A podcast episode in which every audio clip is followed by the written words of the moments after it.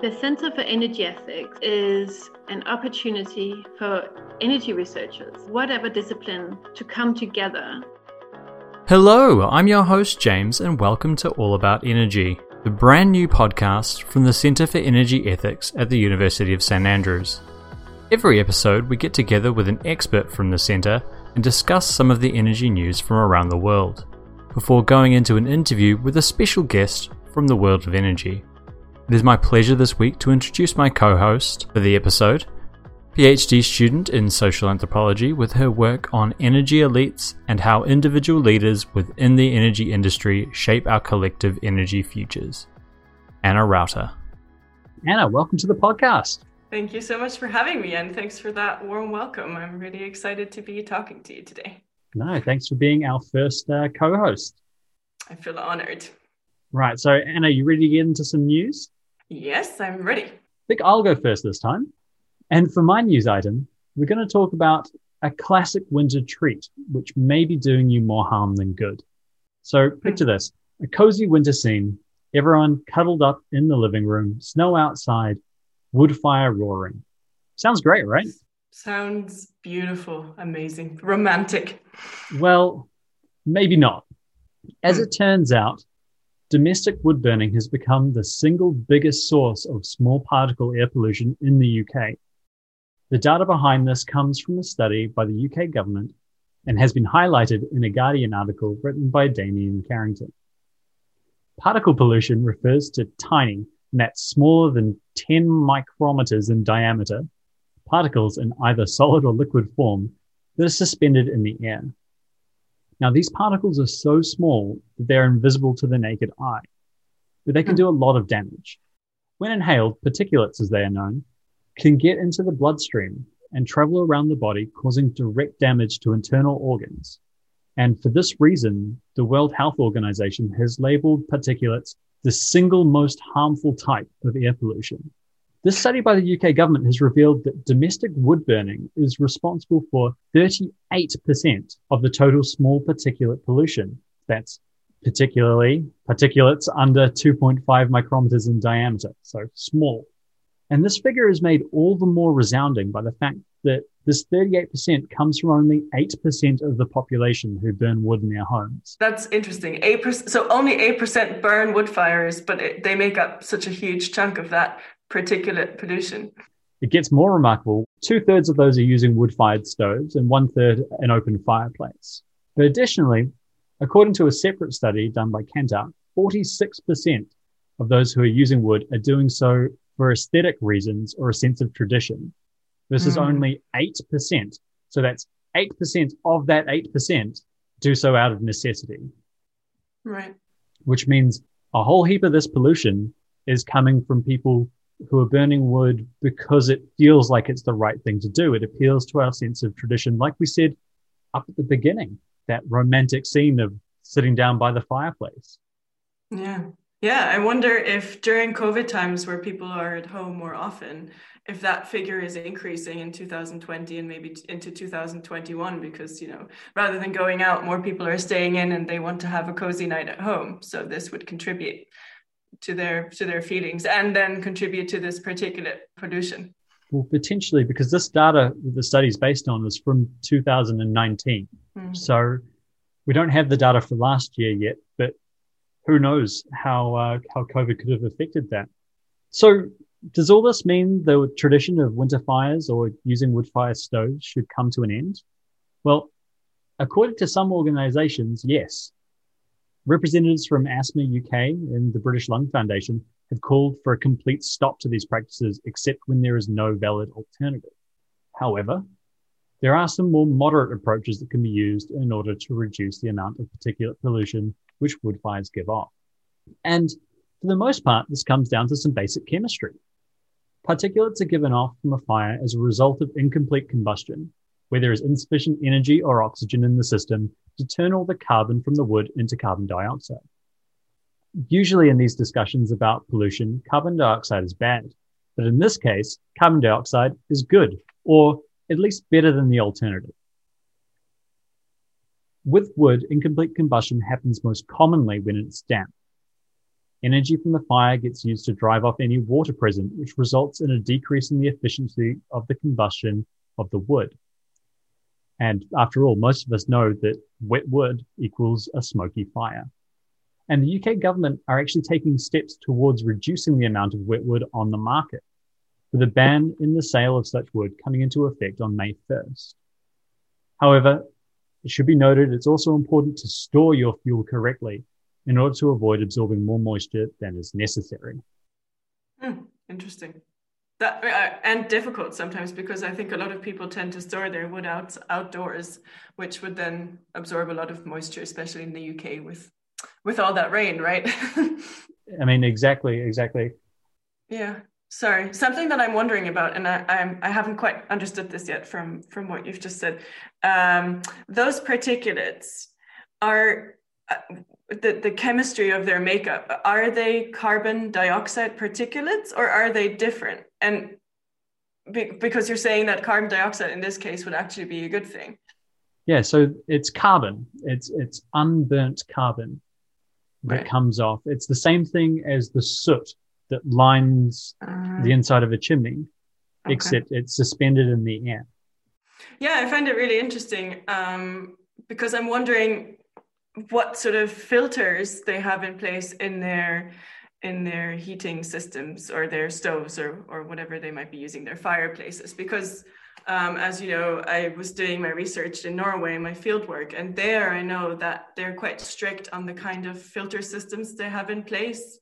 Um, all the all the stoves so if you have a fireplace it has this sort of stove system in it and then that has to have a filter that filters out a lot of these particulates. I don't have exact figures on it, but I know that, you know, during the time when I was in Norway, a lot of people had to actually get new systems in place to comply to these rules, these these filter rules. Yeah. So I wonder what the UK has, and if based on this study, they might have to change some of the some of the measures to try and prevent getting these particulates into the air. Well, there's there's actually been a lot of work done in the UK to reduce the particulate pollution and in particular, the reduction in the use of coal in both industry and, and private use, and also the increase in efficiency of uh, vehicle, in particular diesel engines. And particulate pollution has been falling quite rapidly over the last two, three decades, but it's the reductions have started to, to level off. And that's directly as a result of this, uh, the wood burning practices. And you mentioned filters in in Norway, there's mm. one interesting approach that's been used in my homeland, New Zealand. Mm-hmm. They've decided that one of the ways that you can reduce particulate pollution is to get people to burn smarter. So it's not necessarily how much you're burning, but it's how you're burning it. Right. And in particular, New Zealand are using educational pamphlets and courses to teach people optimal ways of constructing wood fires in order to hmm. increase airflow and therefore increase the amount of total combustion that's going on. Because insufficient airflow or the overloading of fires can increase this particulate pollution by reducing the amount of oxygen available to those carbon molecules. So, yeah, so it's an interesting way in which education and or learning a practical skill such as fire building and efficient fire building can actually help if we are to continue burning wood in this way for heat. So yeah, there are options, but I, I'm going to to avoid wood as much as I can. Yeah. yeah. So that's my news this mm-hmm. episode. Anna, do you have something for us? Right. Going from heated homes to freezing homes, as the wife of uh, Texan Senator Ted Cruz said. It, it, made the news the last couple of days. Uh, as you may know, Texas has been going through this extreme unprecedented cold weather with sub zero temperatures, significant power outages, food shortages, even drinking water is scarce. And amidst all of this craziness, uh, US Senator Ted Cruz went to Mexico. Um, and his wife said one of the reasons is because their home is freezing, which created this whole uproar in, on social media and in the media. And uh, so my news piece is actually a, a, Guardian article written by Robert Reich. He is a former US Secretary of Labor and a professor of public policy at the University of California at Berkeley. And he wrote a very critical article on oil elites. And, you know, since I'm looking at elites in my research, I thought this would be a great piece to, to have a look at. He says that the people who were benefiting the most or who are benefiting the most from this power crisis in Texas are the oil elites. Texas is known to be a, a, state with a lot of oil tycoons. It says in the article, actually, it says that Texas has the third highest number of billionaires in America, and most of them are billionaires because they're oil tycoons or oil elites. Robert Reich in this Guardian article makes the point that the winners of the energy crisis are oil elites.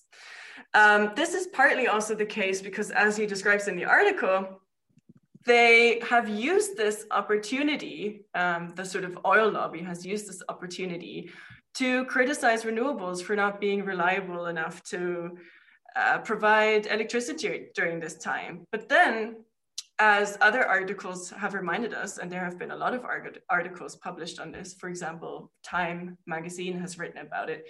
Actually, wind power, for example, wind turbines are not the reason, the most significant reason for those power outages, but that actually frozen instruments, at natural gas, coal, and even nuclear facilities have contributed more significantly to the power outages. But the, the sort of oil lobby and the oil elites have still used the power outages as a way to criticize renewable energy and especially in light of the new green deal that is supposed to happen said that you know it shouldn't happen because renewable energy isn't reliable when actually the case seems to be that during such extreme weathers all types of energy have issues. And i think this is this is a really important point because in political discussions and in discussions in the media it always seems like you know renewables are depicted as this sort of energy utopia as this type of energy that has very little impact to no impact and to on the environment or the climate. But really when you think about it all energy comes at a certain cost, whether that's a financial or an environmental or a climate cost. There's there will always be impact. There's no at the moment we cannot live in an energy utopia. There's no perfect solution that has zero impact and is totally climate friendly. That is not to say that you know renewables shouldn't be supported and they shouldn't be built up, but I think there has to be an awareness that yeah, there isn't there isn't a perfect solution. Whether that is renewables or oil and gas. And actually, a lot of the people that I spoke to, uh, industry folks that I spoke to, they said, well, considering that we don't have a perfect energy solution, we need to figure out a way to use what we have to move forward in the least carbon intensive ways. It seems to me that the unreliability of a lot of the renewable sources of, of energy was something that was probably more emblematic of the discourse a couple of decades ago than it is a reality now. But it's something that's stuck with, in particular, solar and wind, because mm. they're not necessarily reliable in the sense of, of if it's cloudy or if it's night, you can't use solar energy. If there's no wind, you can't use wind energy. And then you have issues of storage as well on top of that. So they're not reliable on demand those criticisms I, I think need to start falling by the wayside because as we mm. increase battery technology, as we increase the uh, our ability to make uh, hydrogen, and of course we've also got systems where you can use uh, hydro storage of energy as well. The interesting case of what is happening in Texas at the moment is that even though the oil lobby and these oil elites are apparently attempting to portray it as a failure of renewable energy when you look at it more more closely it's generally a failure of of energy. And and it's you know people being puzzled by climate change actually being a reality. It's hitting places hard all over the world including the US and it shows that people aren't prepared for it what I want to say is that it doesn't just affect renewables, it also affects natural gas and quite significantly so. So the whole point that they're trying to make, looking at renewables like it's the bad guy in this, is, is obviously it's obviously not the case and my earlier point about the you know the fact that there is no energy utopia this is a perfect example of why the way we have to approach electricity and energy i think has to be on multiple fronts and there has to be an awareness that as weather extremes are getting you know will be accelerating and will be increasing in the in the in the future there have to be solutions have to be found. You know i think in politics still it's very popular to speak about climate mitigation. And obviously it's less popular to speak about climate adaptation because that gives the sort of sense that we've already given up right? When we're adapting to climate change does that mean we're still trying to to mitigate its effects? Yeah of course and i think in the industry from what i can tell especially in europe in norway people are you know the industry is working on thinking about how do we adapt our energy supplies and the way we produce energy to extreme weathers that we will be confronted with in the future even if we can manage to cut down on carbon. But obviously i mean the people that i was working with they didn't advertise this very much because it isn't a popular thing to say that you're looking at adapting uh, in your energy production to to climate change but it has to be done and it has to be done in a way where it's okay to talk about it because as texas shows it's really important to start thinking about it um, and it's unavoidable. Well yeah climate change is not something that's going to happen. It's something that is happening around us. And then the other interesting thing is and i think going back to this article um, from robert reich in the guardian the one thing with climate change is that it affects everybody but of course, it affects people differently depending on a lot of socioeconomic factors. So, what I find interesting is that people like Ted Cruz, who flew for the weekend to Mexico because they wanted to escape the cold and go to the warmth, this was an experience for them too. They noticed that this was an extreme occurrence, an extreme weather occurrence. And even though they were better off, I hope and maybe I'm being too naive and too idealist here. I hope that even with people in these kinds of position who might be, you know, against climate change or might be avid supporters of oil, they can start to see that climate change is real, that it's something that has to be dealt with in some way, and obviously not ideally not by flying off to a country where there currently isn't a problem. But um, yeah, so th- this is sort of my takeaway. Um, even though you know i can totally understand the outrage of people um, where you know uh, people are don't have enough water they don't have enough food some people are dying from the cold and then someone just flies away to another country. I would hope that the one positive takeaway is that maybe these people who are in these privileged positions also start thinking about it also start thinking about how it affects them in their daily lives and how it will be in the future yeah, I think that's a good takeaway. Yeah, that's a good takeaway.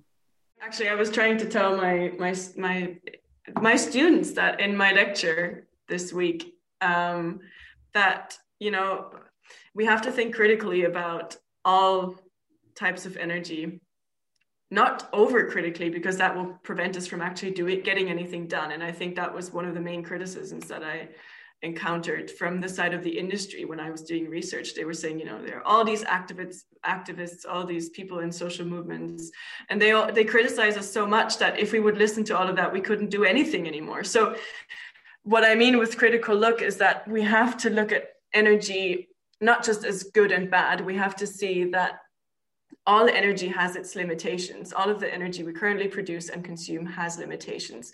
That is oil and gas surely but it is also wind and solar energy. And you know and with that I, I don't just mean in terms of what they can produce and the output and whether it's night or it doesn't there's no wind but i mean a wind turbine has at the state of the art wind turbine at the moment that you would put offshore for example in the sea has about a ton in weight, in terms of weight, a ton of materials that after 20 to 30 years, and this is the lifespan of a wind turbine, have to be recycled. And uh, currently, we actually can't recycle a lot of the things that are used to build a wind turbine. There are a lot of rare earth minerals in there, lots of other things that we don't know what to do with. So you build this turbine and you build thousands of turbine in a wind park um, and they have a lifetime of 30 years and then you need to take it down and build an entirely new one again and this is this is what i mean i mean this doesn't mean that we shouldn't make wind turbines and we should use them. But we still have to think that it, it's it's not just good. Renewables aren't just good, they will also have an impact. But they might just be better than what we've used the last 100 or 150 years. That is that is the difference. Yeah.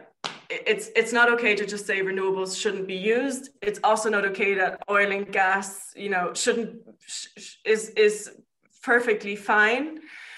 Um, but we have to find a way to use what we've got at the moment to try and mitigate, mitigate climate change as much as possible. And then at the same time, think about adapting to climate change so that these kind of crises can happen, can't happen in the future because, you know, they're terrible. And not everyone uh, is in the position to just escape them and you know holiday in the warmth. A lot of people are really suffering and we have to figure out ways that we can avoid that in the future because we know it's going to come. This sounds really dark but if we if we are aware of it now perhaps we can deal with it better in, in future cases. And on that hopeful note i think we're just about done with the news for this episode. Thank you very much for taking us through that anna and now we're going to head into an interview recorded just a little bit earlier with the director of the brand new Centre for Energy Ethics at the University of St Andrews, Dr. Mette High.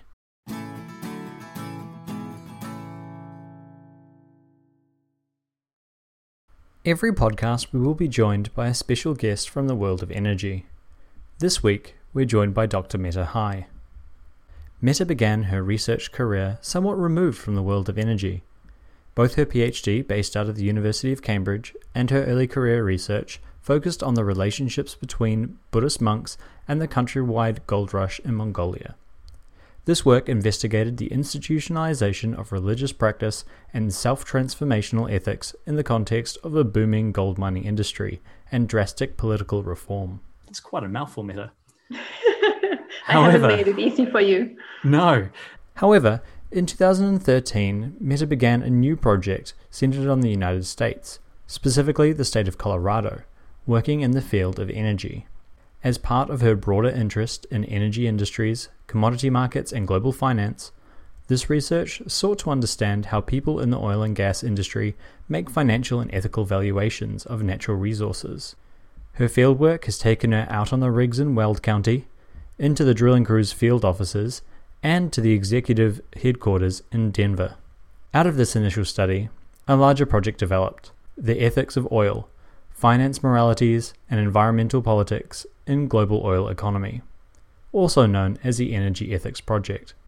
Based on multiple ethnographic studies across the world, this five year research project considers how people in the oil economy make financial and ethical valuations of oil the ambition of this project is to provide a novel framework for investigating how oil valuations relate to political reforms and new climate economic initiatives.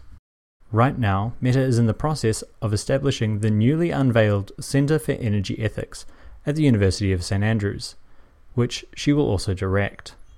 Welcome to the podcast, Mette. Thank you for agreeing to be our first guest. Thank you for the invitation. Of course, of course. Now, we went through your bio, and it strikes me that gold rush in Mongolia is kind of a long way away from the oil fields of Colorado. How did you make that transition? I mean, maybe to make sense of it all, it would help if I mentioned that I grew up with um, my dad being an engineer and my brother was a geophysicist. They both at some points in their career worked in the oil and gas industry. So I, I grew up with with issues of of oil and gas. There were, I just remember very clearly a time when I was working for an environmental NGO in Ecuador. And I would come home, and it was like Christmas time. My brother, he had come home from Nigeria. And we would sit there, and my parents were looking forward to some family time. And soon after we were all gathered, my brother and I started a massive discussion about the ethics of oil and gas production. When I was in Ecuador, I saw how the rainforest was being cut down and how the rivers uh, were polluted with, uh, with oil. There was crude oil in the river basins. Fish were dying. Communities were struggling to find food. And so I was really troubled by, by that experience of seeing oil production up close. My brother, he was uh, working in Nigeria. He would be flown out to the rigs offshore and working for one of the world's biggest companies. And he was making a lot of money. So that kind of very tense family moment where we were we were debating uh, the way in which our supply of, of oil and gas, how it is being produced, and the the ethical implications and consequences, and for whom these consequences are experienced. I think that was actually what was driving my interest in the Energy Ethics Project. I know your brother has since stopped working for the oil and gas industry, and I'm wondering if you think there's any chance that career change was inspired by your conversations uh, with your brother on those yeah. Christmas Eves. uh, it was not. It was a very difficult work environment for him. Um, he then went to other places to work and eventually ended up in London, so far removed from uh, the sites of, of oil and gas production he uh, he experienced the ups and downs of the industry. Um, it's a very cyclical commodity market with with oil and gas, and so sometimes the oil price is high, and other times the oil price is really low. And when it's low, lots of people lose their jobs.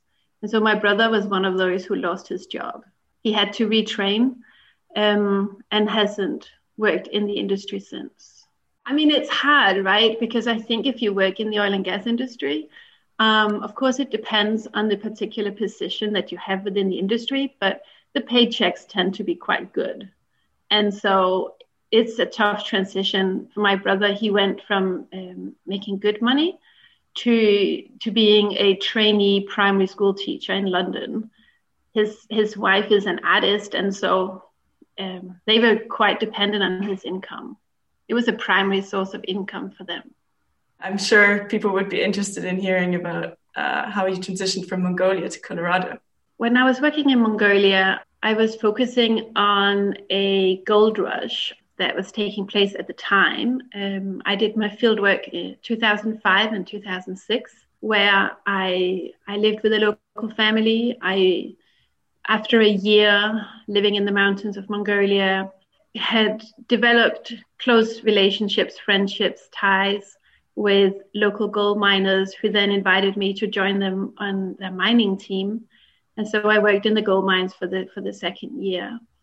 Eventually, you know, I, I wrote my PhD, got my first academic job, and got my second academic job. And it took me back to Mongolia, where I then began to look at the role of Mongolian Buddhism in relation to the gold rush. One of the things I noticed in 2005 and 6 was the importance of the Mongolian Buddhist monks in the gold mining area. The monks were always there. You'd always see them. Often they were, were doing small rituals. Whenever we would um, initiate a new mining hole, the monks would come, uh, they would do rituals to ensure that spirits of the ground, uh, spirits of the water would not inflict accidents on us on the mining team. And so the, the, the Buddhist monks were absolutely key to the continuity of the gold rush. With a gold rush, where you have thousands of people who are mining for gold, you also then start to see a flourishing of the Buddhist monasteries. More monasteries were being founded, more, more people joined the ranks of, of, the, of the lamas. And so there was what some have described as a revitalization of Mongolian Buddhism. And so I really wanted to study this more. And so when I returned to Mongolia for that project, some of the monks had started to work part time in the gold mines as miners. Instead of carrying out rituals primarily, they were instead employed by mining companies to mine for gold. And so that got me interested in the relationship between natural resources and cosmology or ethics or morality? What do we think is right and wrong? How do we conceptualize what we think a, the good life is? What ideas do we have for the future? Who are included in these imaginaries and who are excluded? What are the consequences and the implications of the imaginaries that we are holding? what kind of projects does it enable us to undertake? In 2011, and I was writing a book about all of this, when I realized the next project I was going to undertake had to be different. I couldn't go back to Mongolia because I had, at that point, my son was, had, had been born. He was a year and a half, and I could see that going back to the gold mines was going to become a challenge at some point. So I needed to to kind of reorient, but I was still interested in the same questions.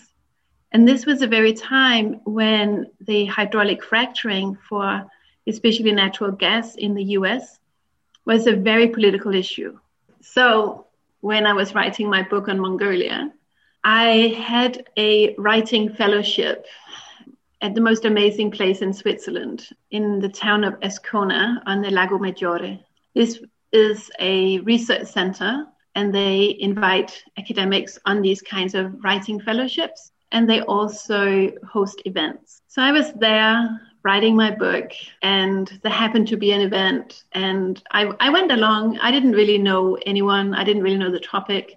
I just thought this was a great opportunity to to meet people. And I happened to to sit next to a Buddhist scholar and I told him about my predicament about my fieldwork in Mongolia, yet having um, a, a, son who at the time was a year and a half, and not really knowing what I was going to do, um, where I was going to do fieldwork in the future. And then he said, I know what your next project is going to be. I'd never met the guy before.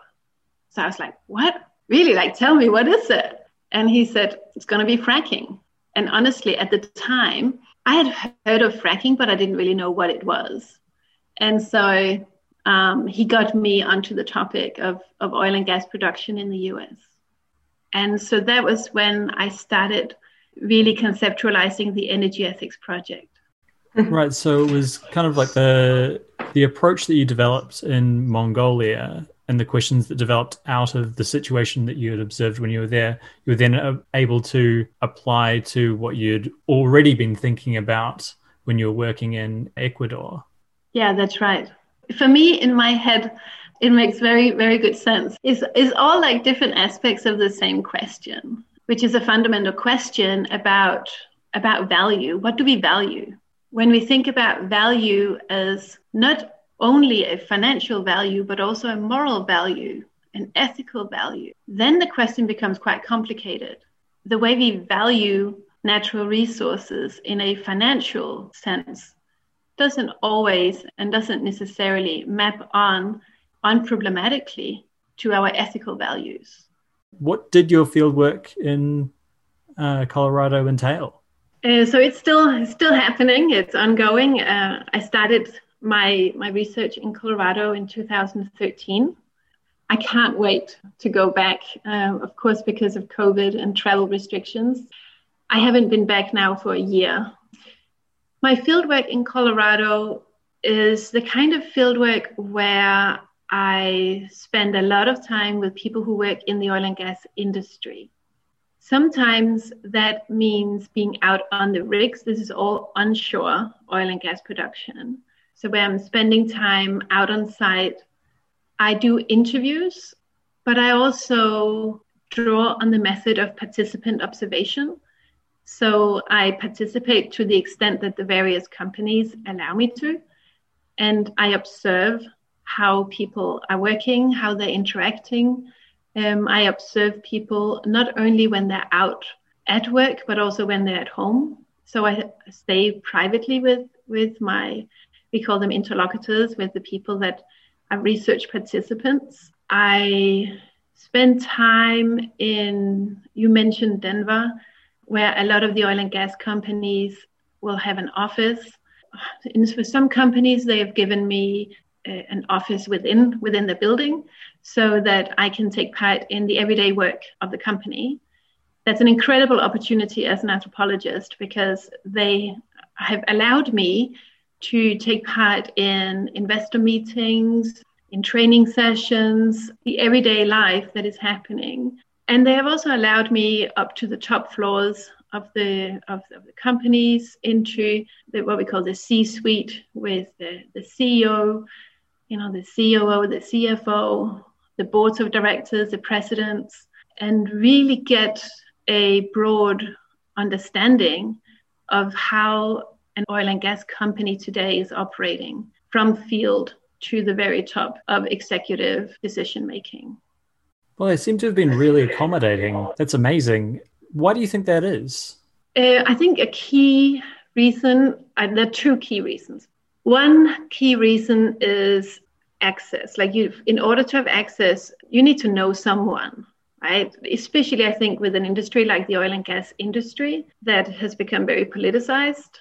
You need to know someone who can endorse you and who can introduce you so that you start your research from a notion of of trust of someone who is there to to listen uh, to ask questions. But i think in many cases i have become almost like a like like a psychologist you don't have to pay for. It's almost like i'm a free therapist um, many people in the industry they now know that I, I, my method is, is non-judgmental. I'm not there to judge them. I'm there to understand them. It's very, very, very important as an anthropologist. And when people they come to know that about you, that they can trust you, they, they know that I'm writing about what they tell me. So that trust is a form of trust where they know that if they tell me things about their domestic life, I'm not going to go and tell anyone about it. But they also, at the same time, there is a bit of distance where I'm not part of their network in the same way that their other co-workers are. So there is that little bit of distance where they might share with me experiences or thoughts that they wouldn't share with others. And they so they know that I write about it. And that process is one that I highlight in my interactions with my interlocutors. I remind them that I write about it because for some people it can be difficult to remember. I have done this fieldwork now for seven years. So I've become very, very close with a lot of them. So, but as I started out by saying, that access is one that was facilitated by someone I knew. I knew someone in the industry. I asked him if he thought this kind of project might be possible. And he said, Of course, I'll introduce you. And so he introduced me to the first person and the next person and the next person. And so that's kind of how I got the access. I would say the second reason why the access has become possible for, for my project is because of patience. It's difficult, especially for people who are starting out in their career, to be patient so I'm I'm very I'm very very lucky, and I don't take that for granted. To be able to go back to your field site for seven years is it is a luxury, and I'm I'm truly fortunate. By being patient, I've been able to just slowly build up these relations and just slowly get more and more access. You, I haven't started out by having access like this. I started out by being introduced to a handful of people. And then over the years, it has grown into a big network. I think this is very interesting. And I think it would be also interesting to hear a bit more about your methodology because I think this very prolonged engagement with the people that you're doing research with is not necessarily the traditional way of doing anthropology. Often anthropologists go to a certain place and immerse themselves for some months or a year, like you did when you were in Mongolia, and then they go back and write up. So, from what I know, uh, you usually spend several weeks in your fieldwork site in Colorado, and then you return home to Scotland, and you do that again several times throughout the year. And I'm wondering if you can share a little bit about why you've chosen this methodology and how it is working for you and you know if there was some sort of resistance from funders or or generally uh, colleagues to that slightly different way of doing anthropology yeah it, it, it is unusual as you say it's much more common to do what I did in Mongolia. You know, you go there, and then I stayed there. I, I happened to stay there for two years, um, and after two years, came back. With Colorado, I'm doing it in a very different way, and it's first and foremost because of my son. I can't pull him out of school for two years. He wouldn't be up for it. so I have instead prioritized family life and then thought about a methodology that would that would still work for, for my research. And so by going back and forth, it works for the family. And then what's interesting is um, I can now see that it actually works quite well for my field site as well as for the family. My interlocutors are busy. They are they are busy uh, whether they have shift work or not. Um, they have long working hours, and whether they're working out on the rigs or they're working in uh, the corporate headquarters, their, their jobs are stressful. Um, and it goes back to what I was saying earlier about the commodity cycles. It really affects the work environment in the industry. And the ones I have now seen when I started my research, the oil price was high and it reminded me of the gold rush in Mongolia the companies were just so busy um, trying to secure drilling contracts so they could get a drilling rig so they could start production, exploration, and production. Companies were so busy getting all the legal title work done so that they also could start the process. It was, it was so, so hectic, so busy. Uh, people were recruited constantly there was no way I could get an office in one of the companies at that time because there was a shortage. There was no space for people. Then, within about two years, the oil price dropped very low and companies were laying off workers. No problem at all for me to get an office because you had whole floors of these buildings that were empty. And when people are working in an environment like this, when the price is dropping, people know that there's a high risk that they might lose their job. And so they have to really work extra hard to prove their worth to their bosses. And when the oil price is high, they are inundated with tasks that they need to do. And so when you come as an anthropologist and you need people to share their time with you, if I had just been there for two years, I honestly don't think that it would have been as easy for people to meet with me. Whereas this way of doing it, whenever I come to Colorado, we're all really excited to see each other. And it's possible for them to set aside time. Yeah, it's fantastic that it's worked out on both sides. I would like to, to, to just pick up on, on what you said. You, you were talking about how your interlocutors were excited to see you because I was wondering, given what you've said about your time in Ecuador and your discussions with your with your brother, how hard was it to gain that trust given that you were coming from without and from academia which traditionally has been seen to be not necessarily the the enemy to the oil and gas industry but certainly uh, kind of contributing to anti-public feelings? How hard it was to gain people's trust? Yeah how hard was it was to gain people's trust and, and what what different reactions did, did you get initially and how did that change? Oh yeah um, it's good you you remind me of this because I think I, I tend to forget those very challenging moments. So the first, I would say, the first two years of doing the project, they were hard in in building these relations of trust. So, for example, there was one guy, and I, w- I was in the office um, with someone who vouched for me and said, you know, we have we have done a background check you can trust her, she's all right.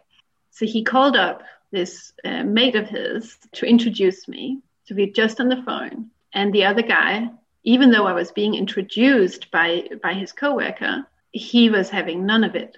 He was so, so skeptical. And, and so he said to me, Is there TV crew with you? Are you, an, are you an undercover reporter for the New York Times? How, how do I know that I can trust you? And I stood there and I was honestly just taken aback by that very skeptical, mistrusting attitude. But I, I, I, I should have known better. But anyway, I was surprised. It took me, I think, a year before he was willing to meet with me in person. Um, he was only willing to meet with me in person when I had met with pretty much every everyone else in his department.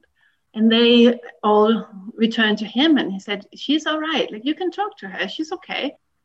After about a year, he agreed to meet with me.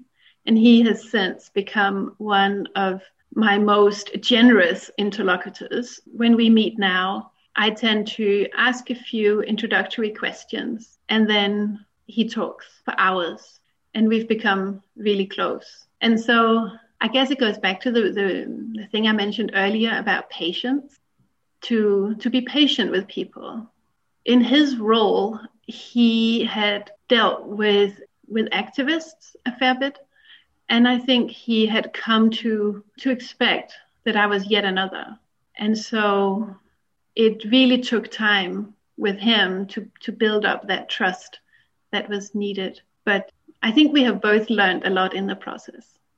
You just mentioned that you've become very close to this particular interlocutor of yours, and I'm wondering how you manage those relations between you and your interlocutors and the sort of friendships that develop, but still, how do you manage that line between professionalism and friendship, since it is such a polarizing topic in today's era? Um, and you're working with people who work in the oil and gas industry in a time of great change, of climate change, and I'm wondering if uh, sometimes that can lead to conflict I uh, I have a major drawback maybe as a field worker, which is uh, I I I'm so honest. I am so so honest.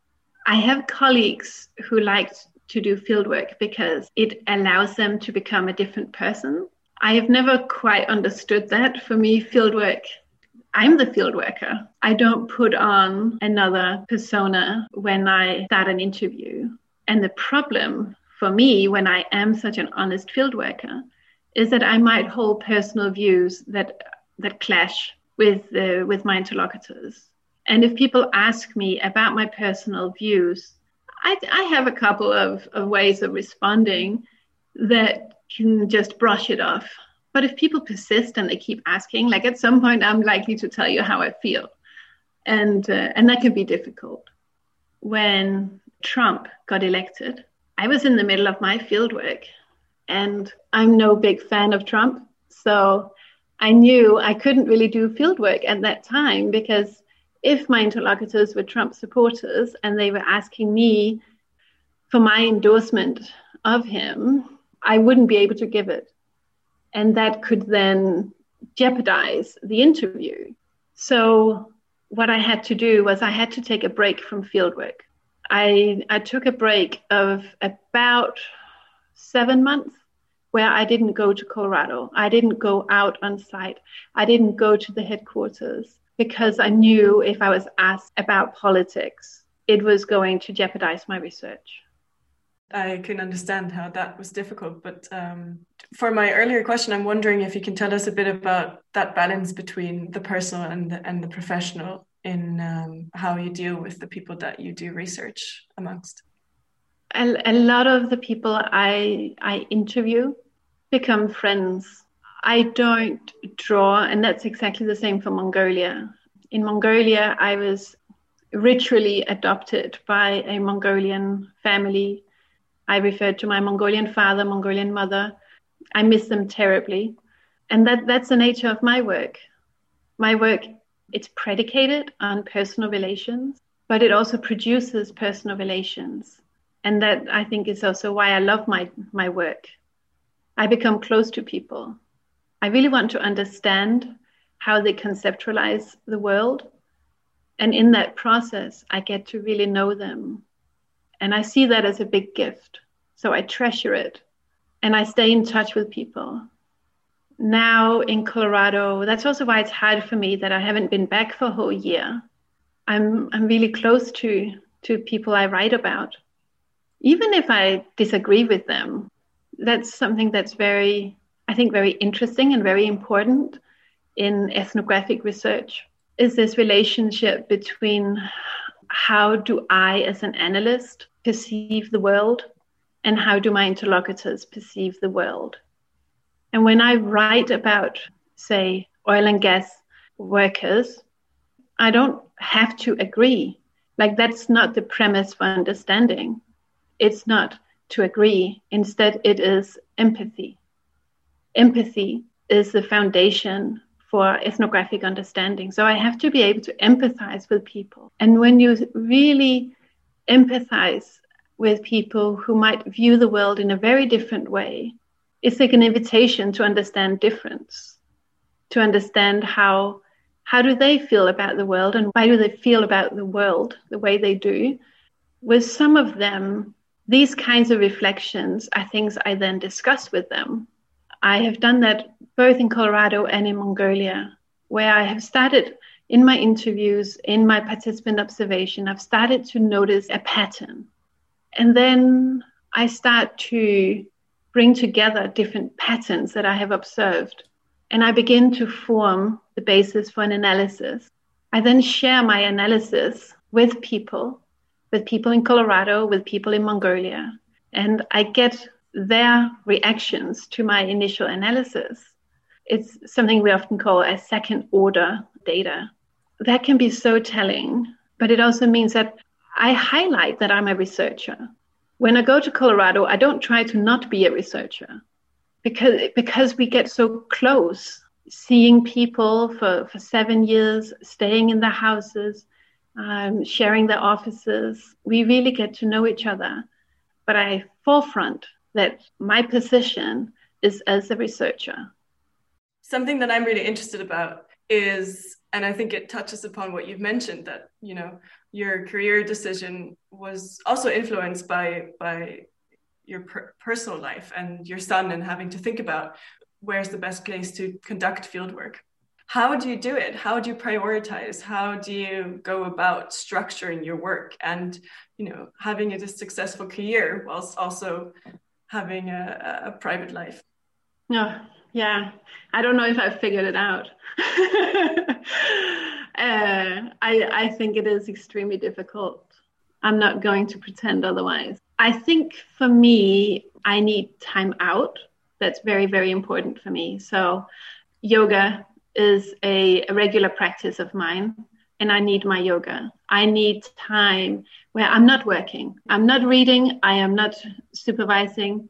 I am not teaching. I'm just me. Other things I do, I think, is I focus my energy a lot. So I feel that all my work efforts are aspects of the same thing working on a website might seem very different from putting together a uh, course for teaching. But really, I see it as different opportunities to learn about the same thing. So it, it, it all deepens my knowledge and it's all driven by curiosity. That's absolutely crucial for me. I tune into my curiosity. I tune in to what would I love to know more about? What am I passionate about? what do I really care about? And that is my driving force. My driving force is not one of, oh, I have a gap on my CV. Um, I need to do something about that. Well, you know, maybe, maybe I should, but that's not my priority. My priority really is I want to know more about this stuff. And whatever it takes to deepen that knowledge, that's what I'm going to do. So is it fair to say then that you've made your passion your job? I don't really think about what I do as my job. So in, in the research group, we do writing up seminars where we present and share writing in progress. We do this once every two weeks. For me, that's a highlight of my job. I love it. I absolutely love it. I'm really interested in how we can communicate, how we can really try to understand the world better because I believe we can.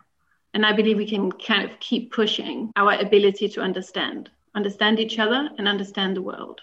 So, how do you envision what you've just talked about with the research group and how you're really interested in learning about what, uh, what others write about and how they conceptualize various things that are related to energy ethics?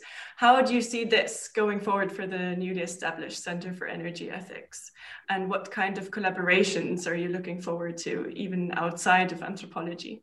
With the Energy Ethics Project, we are a group now of, uh, of 10 people who are working together as a team. Most of us are anthropologists, but not all of us. The Center for Energy Ethics is an opportunity for energy researchers, whatever discipline they, they happen to, to be based in, to come together, to collaborate, to engage in dialogue that goes far beyond the discipline of anthropology. So I see that as the main difference really between the center and, and the project. So I guess where the project allowed different perspectives from within anthropology, the center takes that an extra step and allows for different perspectives regardless of the, the discipline involved. Exactly. At, at St. Andrews, we have some incredible expertise in the School of Chemistry, for example. They're doing some incredible work on battery development and alternative fuel cells, in particular with hydrogen. We have some incredible work that is happening in the School of Physics, in the School of Earth Sciences, where we have geoscientists uh, and geochemists who are working on climate change modeling and uh, ice coring, um, carbon dioxide dating records, and evaluation methods. We have people who are working in economics and finance on uh, carbon tax predictions and models. We have people who are working in history on legacies of big energy revolutions, like the introduction of steam power you know what did that do to different classes? Like in this case our colleagues are working in in britain um, and are looking into the socio-political implications of the introduction of steam power. So i could go on and on. We have so many different angles on our energy world today and the center is an opportunity for us all to come together and have these discussions and bring our areas of expertise to bear on each other's knowledge production.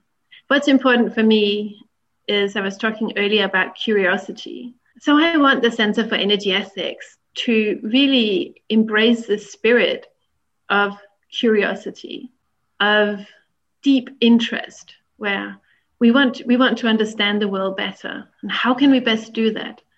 I think we can best do that by working across disciplines. It doesn't mean that we lose our anchoring. I'm an anthropologist, I will always be an anthropologist. I have a skill set that makes me good at certain forms of knowledge production. The same goes for the chemists. They have their skill sets, they have their areas of expertise. But it is when we come together that I think we can really move beyond what we often call silos of knowledge production. Like we can challenge these very distilled or separated forms of knowledge, bring them to bear on each other, and and push just push our thinking. So we ask new questions. It's important that we challenge ourselves so that we can innovate and think beyond the conventional, think beyond the established, think beyond the traditional so that's what i what i see the center as being able to do. I think what you said about empathy and understanding and how that's one of the core not only research methodologies but i feel that it's also the core of, of the kind of projects that you've been leading and, and, and the center for energy ethics. So i'm wondering um, sort of on the macro on the bigger scale how do you think that a process of empathy and a process of understanding and learning about energy, how can that contribute to the energy future and the climate future? And can it contribute at all, or is it not enough? I, th- I think it can, definitely. And I think that's what we need. I'm frustrated by echo chambers. I'm frustrated by us humans, and I'm including myself, in um, surrounding ourselves with like minded people. And then what we end up voicing are views that become static because they're not challenged. Instead, they become reinforced and ingrained and just sedimented. And then eventually, when we come out of our little bubble and we start talking to people who look at the world in a different way, it becomes this clash, it becomes conflict, it becomes black and white I think this is the dynamic that is preventing us from building a better energy future for all of us. We need to engage. We need to to reflect and to be willing to have a dialogue.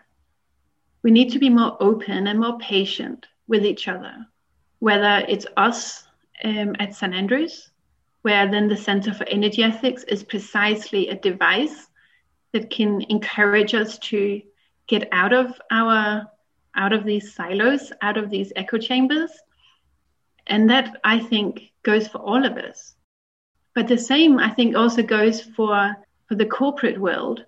And the same goes for policymakers. The same goes for for the publics. I really believe that what we need to embrace is a culture of dialogue. Thank you very much for that, Mette. I think that nicely ties everything up. There are so many more questions that I have buzzing around my head. There are so many more things that I'd love to get you to talk about. But let's leave that for um, a hypothetical second episode where you come back in the future where we could talk about all the things that the centre has gotten up to. But thank you very much for joining us today. That was a lot of fun. Well, thank you for having me. Thank you. It was very interesting. Mette, if people do want to get in touch with you or do want to learn a bit more about the centre, where can they go? Always welcome to email me or go to the Energy Ethics website, www.energyethics.ac.uk. All right. And of course, you can uh, also check out Mette on LinkedIn and Twitter.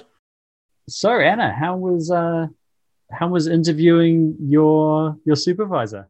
Yeah, it was great. Um, you know, I've met, known Mette for so many years now, and there's always new things to learn about a person, and it's fantastic to to hear her thoughts on her career and especially for me you know I'm, I'm starting out i'm a phd student so it's great to hear about the things that you need to prepare for i've learned a lot i'm really grateful to have been able to do this interview with you, James. Well, thank you very much for agreeing to be our first ever co-host on All About Energy. Uh, we hope uh, we hope you'll join us again in the future. Thank you. I hope so too. If you'll have me back, I'll be back. That's a yes. All right, we'll get you back. Get that in the diary. and Anna, if the people want to find you and get in touch, how can they do that? Just like with Mette, they can find me on the Energy Ethics website under the researchers profiles, Anna Router. All right, and your email address and everything should be up there, so that's how people can get in contact with you. All right, and I think that just about wraps up our first ever episode. I had fun. I hope you had fun.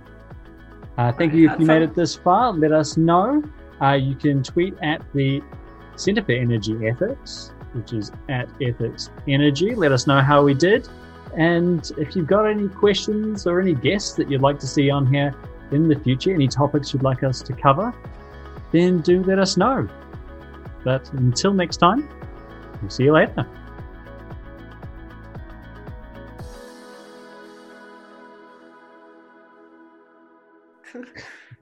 like, should I shut up Stop laughing. I'm so. I need to stop. I'm so confused.